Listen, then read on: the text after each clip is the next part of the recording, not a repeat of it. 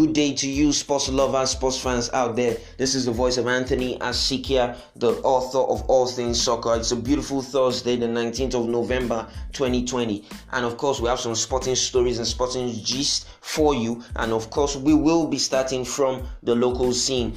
Mr. Sunday Dare, the Minister of Youth and Sports in Nigeria, has questioned Rohr's competence after the Sierra Leone's draw. You, will recall that Nigeria had a double header with Sierra Leone and both games ended in a draw. The first one was a 4 4 draw after Nigeria had taken a 4 0 lead at the Samuel Ogbemudia Stadium, and the other one was a 0 0 draw at the Steven Siaka Stadium in Freetown, Sierra Leone and Rohr has, um, Minister Sunday Dare has questioned Rohr's competence and his technical savvy and he has also tweeted that the needful will be done and he has apologized to all the sporting lovers and sports eh, fans out there that believe in the Super Eagles. But I personally believe that Rohr is not alone in taking the blame, and the players should also take the blame for their lack of profession professionalism in especially the first game at the Samuel Ogbemudia Stadium. And I also believe that Rohr has also garnered a fair result in his position as the head gaffer of the Super Eagles of Nigeria.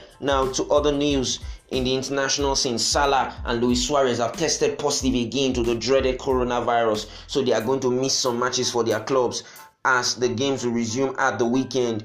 Salah is going to be missing the game against Leicester City at the weekend and he's also going to be missing the Champions League game against Atalanta as well as the game against Brighton. Now, because Salah has tested positive according to the, to the rules in Egypt, he cannot leave Egypt until at least a week later and he has tested negative and then even when he comes to England he cannot leave he cannot begin to train with the Liverpool first team until at least 10 days. So you have to do 10 days isolation. So there's a lot for Salah to miss with the Liverpool first team. And of course, Luis Suarez will, will be missing Barcelona versus Atletico this weekend, and he would have been looking forward to meeting his former team, but that is not to be, as he also have test as he also has tested positive again for the dreaded coronavirus. Now, over to the UEFA Nations League results that took place yesterday. Um, according to the results, Belgium and Italy have joined France and Spain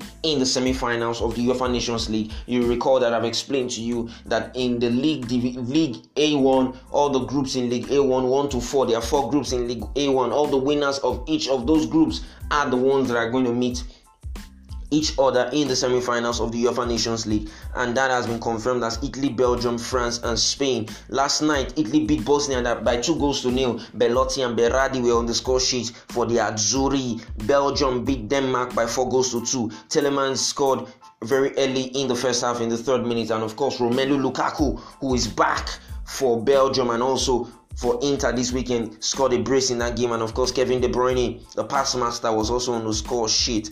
So they trashed Denmark by four goals to two, and that sealed their qualification to the semi-finals. Now it is worthy for, of note that the semi-finals and the finals of the UEFA Nations League will take place in October 2021, nearly a year after the group phase is over and of course it will be hosted in Italy, the winners of Group A1, and the draws will be done either on the 3rd of December or on the 7th of December. It is yet to be confirmed. We will definitely be following up on that to give you the latest from that. Also, other stories that took place, other things that came up yesterday, um, last night, of course, England beats Iceland by four goals to nil. Mason Mount was on the score sheet as well as Phil Foden. You recall that Phil Foden and Mason Greenwood had issues with the England national team and Gareth Southgate after they were alleged uh, after they had allegedly brought in women into the team camp. But that issue has been settled. They've been forgiven, and Phil Foden was on the score sheet, scoring twice yesterday for England as they beat Iceland by four goals to nil. Netherlands also beat Poland by two goals to one.